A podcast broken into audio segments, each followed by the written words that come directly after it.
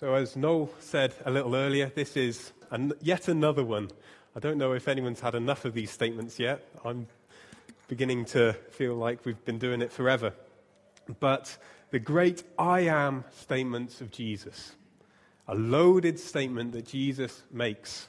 I am is Yahweh in the Old Testament, it's the divine personal name of the living God who speaks to people, who saves people, who cares for people. It's this I am. And Jesus of Nazareth turned up and he claimed this name for himself. He said, It's me. I am the I am. I am the God of the Old Testament.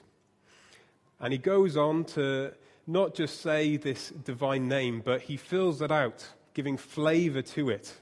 And here we see that it's the Good Shepherd that's the flavor of this week's I am statement. Jesus is the I am, the Good Shepherd, which is good news. It's really good news because we will find out what it means that Jesus can not only be the Good Shepherd in some kind of distant idea, but he can be your shepherd day to day, minute by minute, caring for you, watching over you, for uh, you to rely on Him, to have a personal relationship with. It's great news.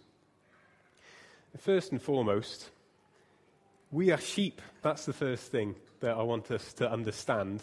We are sheep. Sheep are mentioned like 40 400 times in the Bible. It's the animal which crops up again and again. And we're told that we are like sheep.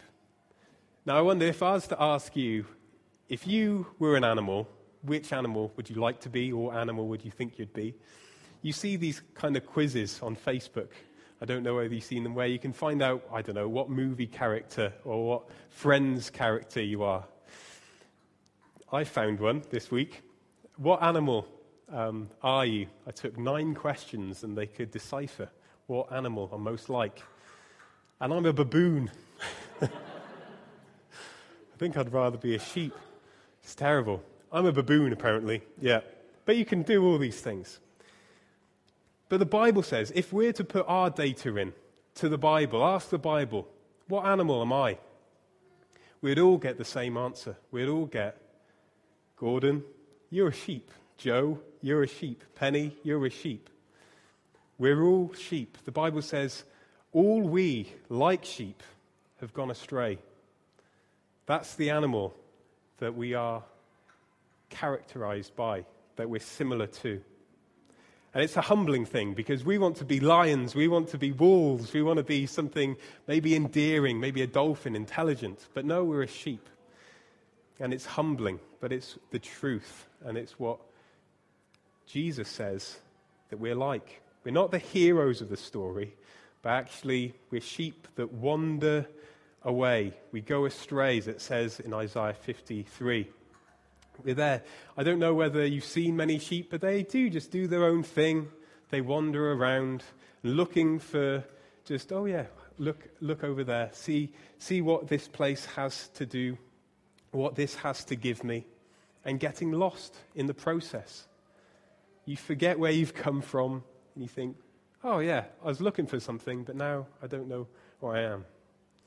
Sheep get lost, they wander off. But also, sheep are defenseless. They're probably one of the most vulnerable animals on the planet, aren't they? They're just a hunk of meat on legs. Some animals have fangs, some have stingers, some have claws, other ones have camouflage, other ones can run quickly. But what can a sheep do? It can look there looking very tasty. And it can, I don't know, bah, but that's about it but it's defenseless, it's helpless, vulnerable. And we are like sheep. We can think too much of ourselves sometimes. We can think that we're safe.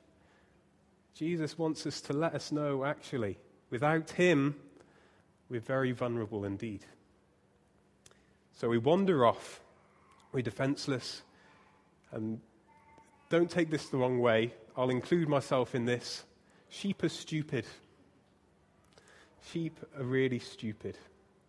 They're easily led astray by others or they're frightened by other things. It's silly, isn't it? They can get caught up in just nonsense, foolishly, or they get afraid of the wrong thing. They can get afraid when someone's trying to help them. Sheep are stupid. They're defenseless and they wander off. And we need to humbly take it in. Actually, that's just like me. That's just like me. I've been foolish, utterly foolish. I'm open to so many dangers, and I wander off and I get lost. But the good news is that Jesus came for people who are just like sheep. He, had, he saw the crowds when he was ministering all those years ago, and he saw that they were sheep. Well, they were like sheep without a shepherd. They were all doing their own thing. They didn't know who to follow. They're helpless, defenseless, getting lost in foolish things. But Jesus, the Good Shepherd, had compassion on them. And he taught them the truth. And he led them. And he finally died for them. He gave them and he gave us what we need.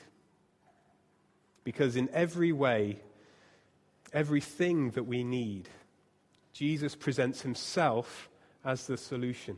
We've seen this time and time again through all these statements. We are hungry. Jesus is the bread of life. We are lost. Jesus is the way. We've believed a pack of lies. Jesus is the truth. We can feel dead on the inside. Jesus is the life. All these things. And here we are helpless, lost sheep. And Jesus has come to be our good shepherd, who not only leads us, but who lays down his life for us, who cares for us. Of course, Jesus is the great I am. We sang that in one of the songs we just said. The unchangeable I am, Yahweh, God of the Old Testament. And the Old Testament saints, the, you know, people like Jacob, he knew the I am as his shepherd. He knew the person of the Son of God that we call Jesus as his shepherd. Incredible thing. Let me read from Genesis chapter 48. This is Jacob speaking, and he's giving a blessing to um, the two sons of his son Joseph. He says this, where he says, Then he, that's Jacob, blessed Joseph and said, May the God before whom my fathers Abraham and Isaac walked faithfully, the God who has been my shepherd all my life to this day, the angel who has delivered me from all harm, may he bless these boys. May they be called by my name and the names of my fathers Abraham and Isaac, and may they increase greatly on the earth. Did you notice that? He calls God, God, he also calls him the God of Isaac and Abraham. And this God has been his shepherd all his days. It's picking up that Jacob himself was a shepherd, and he realized that he himself was more like a sheep than a shepherd. But his God, this angel of the Lord, has been his shepherd. And of course, David knew this another character of the Bible who was himself a shepherd. He tended the sheep, and yet he knew, maybe the clearest of all in the whole Bible, that he was less like a shepherd and more like a sheep. And he needed the good shepherd, and he knew and loved the good shepherd. One of my favorite passages, maybe it's one of yours, is Psalm 23. It says this The Lord or we could say, The I am is my shepherd. I lack nothing. He makes me lie down in green pastures. He leads me beside quiet waters. He refreshes my soul. He guides me along the paths of, of right paths for his name's sake. Even though I walk through the darkest valley, I will fear no evil, for you are with me. Your rod and your staff they comfort me. You prepare a table before me in the presence of my enemies. You anoint my head with oil. My cup overflows. Surely your goodness and love will follow me all the days of my life, and I'll dwell in the house of the I am forever. Jesus is I am, the Good Shepherd. And David knew him. David knew him. And that should give us such hope. Because when we read of these Old Testament guys who lived, they're no superheroes. David was an adulterer, a murderer, a thief, a liar, and yet he was saved. He knew Jesus Christ as his shepherd. He knew what it was to lack nothing.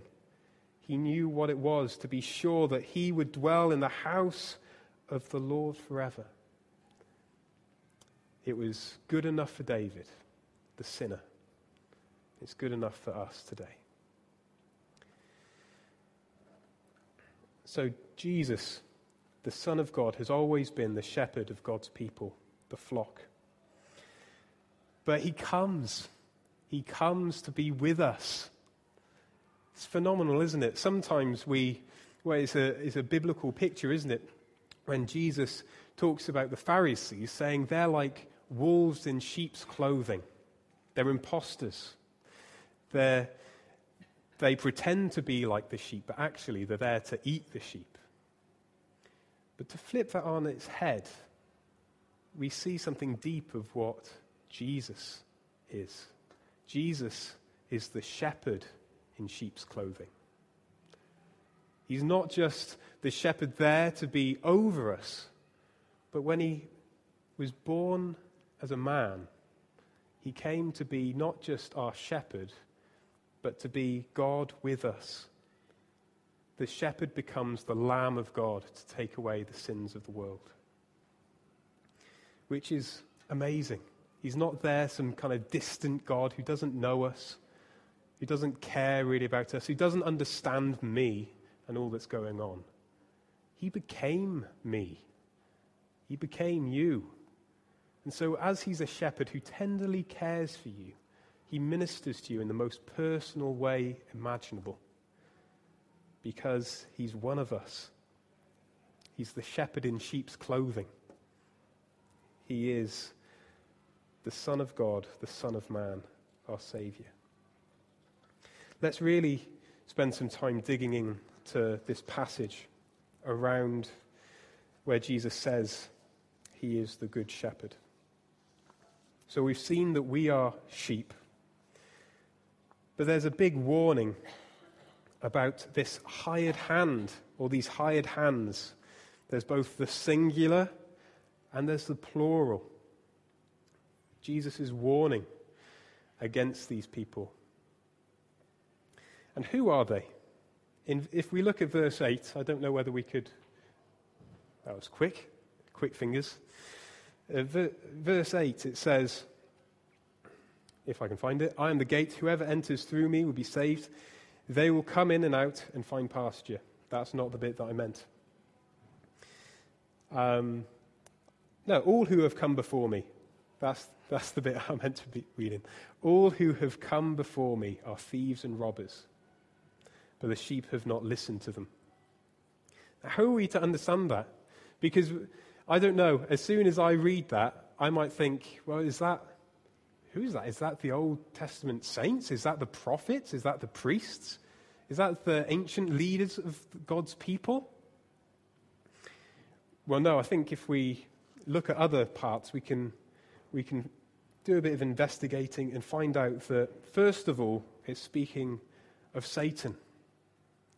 First of all, it's talking of Satan, the ancient serpent, who was there at the beginning and who has always been trying to devour God's sheep and lead them astray, who is against the good shepherd. And I say that because it seems to be an individual at times. It seems to be an individual. So, verse 10, it says, um, The thief comes only to steal and kill and destroy. The thief. It's not talking about thieves in general. And at the beginning, it's a bit ambiguous in our translation, but it's talking about one man climbing over the, uh, the gate, getting in, getting in another way. And so it's speaking about Satan who comes to steal, comes to kill, and comes to destroy. And it's a very real warning. The, the Bible makes no apologies to say that Satan is real. There's more to reality than just what we see. There are spiritual wars going on that we're unaware of most of the time. And Satan is at work trying to lead uh, God's flock away from the Good Shepherd and keeping people away from him. But it's also clear that, as I said in verse 8, Jesus is saying, All who've come before me. And here we see that it's false prophets, false teachers. And there's a real warning for us again today that Satan isn't going to be obviously turning up. It's not going to be this guy who's seven feet tall, bulging with muscles, who breathed out smoke with horns. That's not the Satan that you want to worry about. That's come out of um, mockery of the devil, really. The Satan that we need to be aware of are false teachers who proclaim a different gospel, a different good news, a different Jesus than the one that saves. That's the danger. And that's how Satan works. That's how he leads people like you and me astray. So, what are the marks of these hired hands? Well, firstly, they don't enter by the gate. We see that in verse 1. Anyone who does not enter the sheepfold by the gate, but climbs in by some other way, is a thief and a robber. And Jesus later on, confusingly, says, I am the gate. It's another I am statement. He's the way in to the sheepfold, to be part of God's flock. He is the way we looked at last way, and He's the only legitimate way. He's the only way, uniquely, to be saved, to be brought in to be God's people. But false shepherds go in another way. They say, You don't have to use the front door. I'll climb in the window. What does that mean? Means they're denying that Jesus is the only way to be saved. It might come about in so many different ways. It might be saying, if you try hard enough, if you do good works, if you give enough to charity, you'll be all right. It might be if I just feel good, if I'm on good terms with God day by day, I'm okay.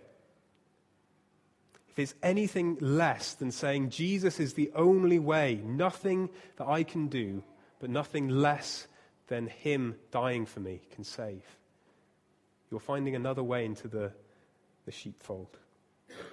And it's a false teaching, and we're to be warned of it. Secondly, they do not own the sheep. In verse 12, it says, the hired hand is not the shepherd. It's pretty simple, isn't it?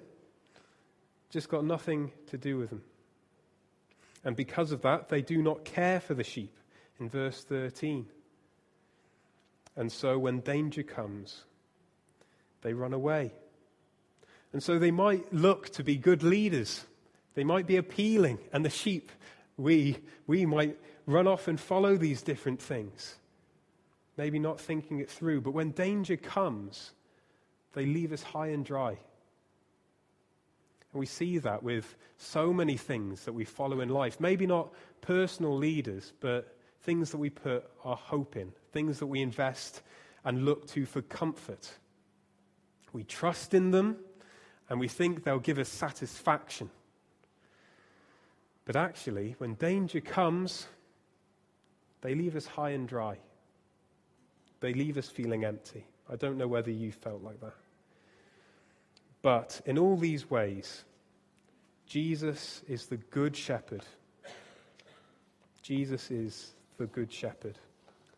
Because in all these ways that the hired hands fail, Jesus succeeds, and he's what's best for us.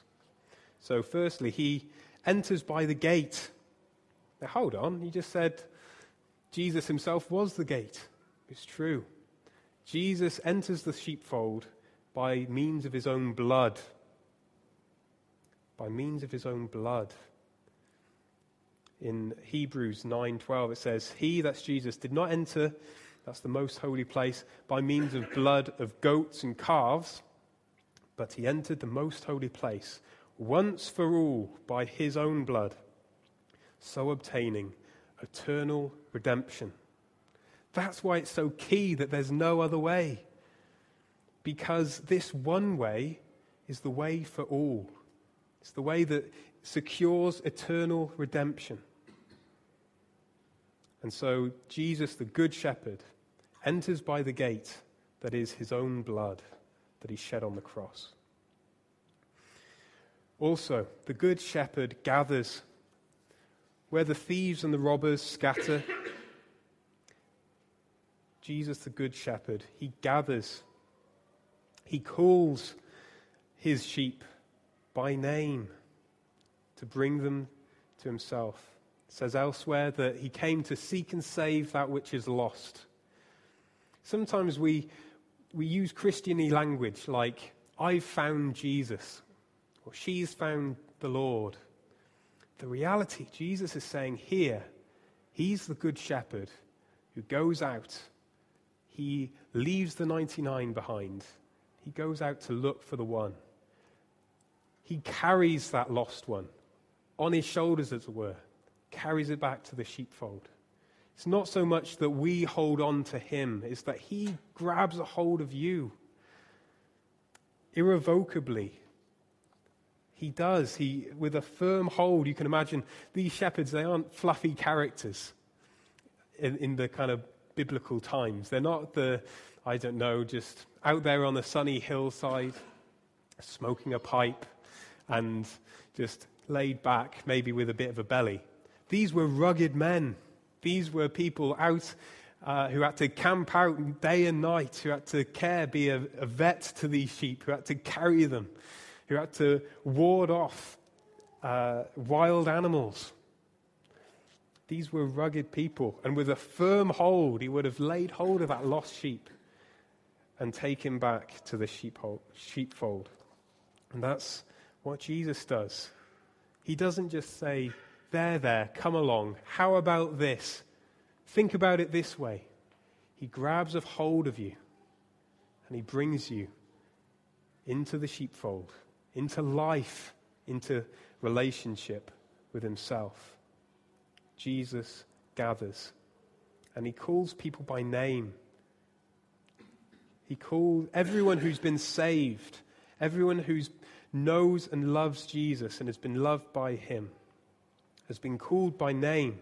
Countless times in the Bible, we, we hear of uh, different individuals who've been called by name. There's Samuel the prophet, there's Zacchaeus, who was up a tree, and, and Jesus comes up and says, Zacchaeus, I'm staying at yours tonight.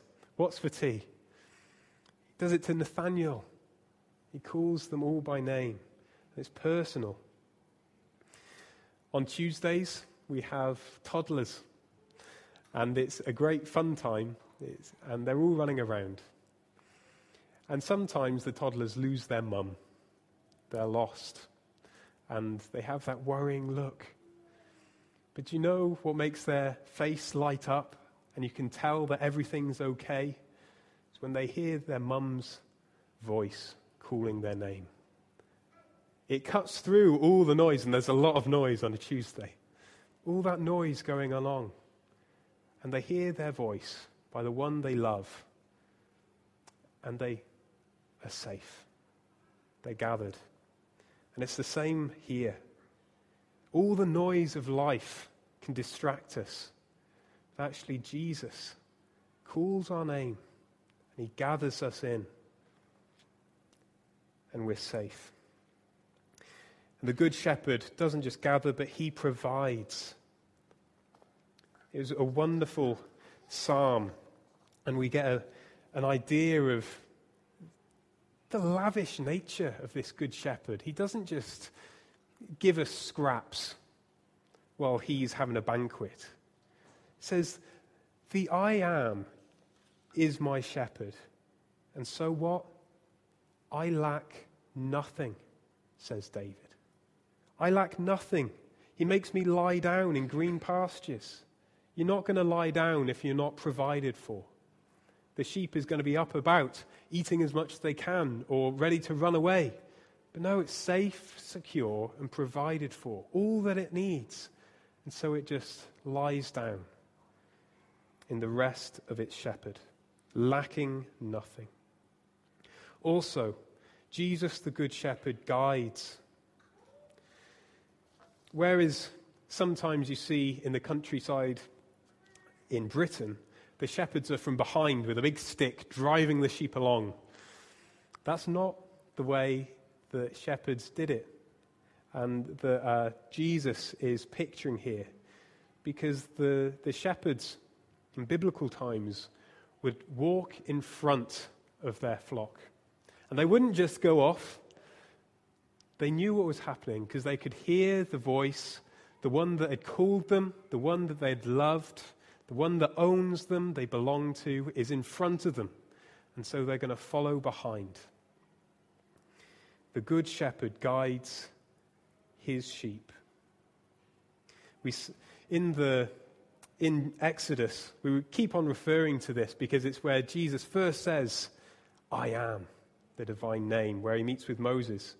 But this angel of the Lord, this I am of God, he leads this whole nation, the flock of the Lord, out of slavery.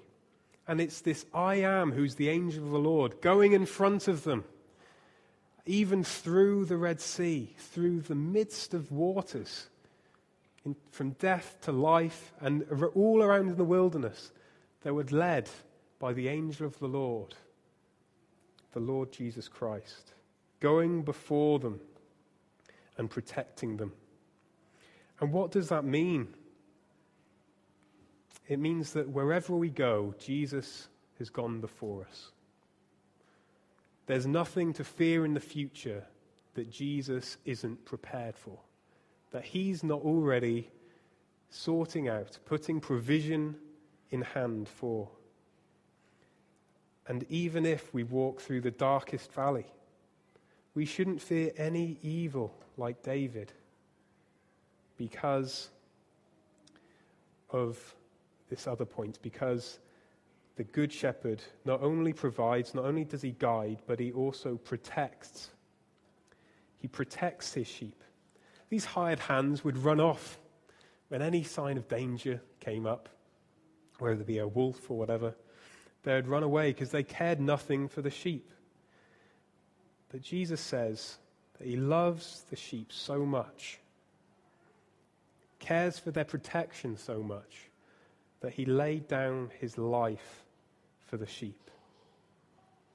Now, we might think the metaphor might start to break down because that's a very nice gesture. That's a very nice gesture for someone to lay down their life for me. But if something's consumed by the wolf, isn't the wolf just going to start on me? If the shepherd lays down its life for the sheep, then what hope is there for the sheep? Do you, did your mind? Maybe it's just me. But Jesus laying down his life for the sheep is itself protection.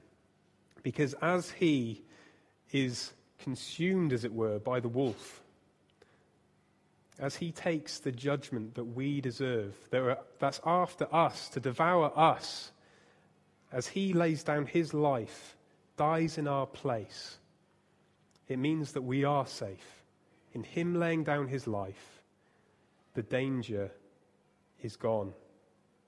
We pass from judgment to life. And so Jesus protects us in that way. But not only that, but in Psalm 23 again, when we're walking through those dark valleys of life, when the shadow of death is looming over us, the protection of God is still there. The protection of Jesus is there. His rod and his staff, they comfort me. The rod being a stick, a huge log to whack animals with. That's our God. He'll knock down things that are coming towards us. That's not to say we're going to have an easy life. We're still going to be in that valley. But in that valley, we have the comfort to know that there's nothing getting to us that hasn't first come through our shepherd. And also the staff. The staff is this kind of hook where you can, well, well, the shepherd would kind of direct, pull out, and get the sheeps out of pickles. And that's, again, a comfort to know that as we're in the valley, we're silly sheep that get lost and stuck. He's there not only with his rod to clobber our enemies, but he's there with his staff to pull us out when we've gone too far. And lastly, the sheep are owned by the shepherd. I just want to finish by thinking about this. Because it's a very humbling thing, one, to realize that we are like sheep, that we're not baboons, although I may be like a baboon, but we are like sheep who go astray. And Jesus dying for us is us being bought, heart and soul, our whole being, to this good shepherd. We don't own ourselves if we belong to Jesus. If we are part of his flock, his name is written on all of us, on our hearts. And what that means is there's no application which goes beyond this, really. All that I do should be in the name of Jesus. It's His. My wallet is Jesus's. He's bought it with His blood. My time, my diary, that belongs to Jesus. That's not mine. All of it.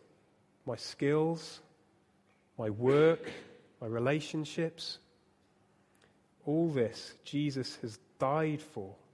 It's His. And that doesn't necessarily mean that we all quit our jobs and we all have to go be overseas missionaries or dedicate all of our time in that way. But it does mean, it does mean we do have to consciously acknowledge that it's all Jesus's. Whatever I keep back for myself is only what's sensible for health in that re- respect. So, my time, whatever I'm doing, I'm doing it for the Lord. I'm doing it there as a minister, as a sheep of the Good Shepherd, being guided by Him, being protected by Him, being provided by Him. I'm there as a sheep of the Good Shepherd, no matter what I do. Of course, that's going to shape how we live as well.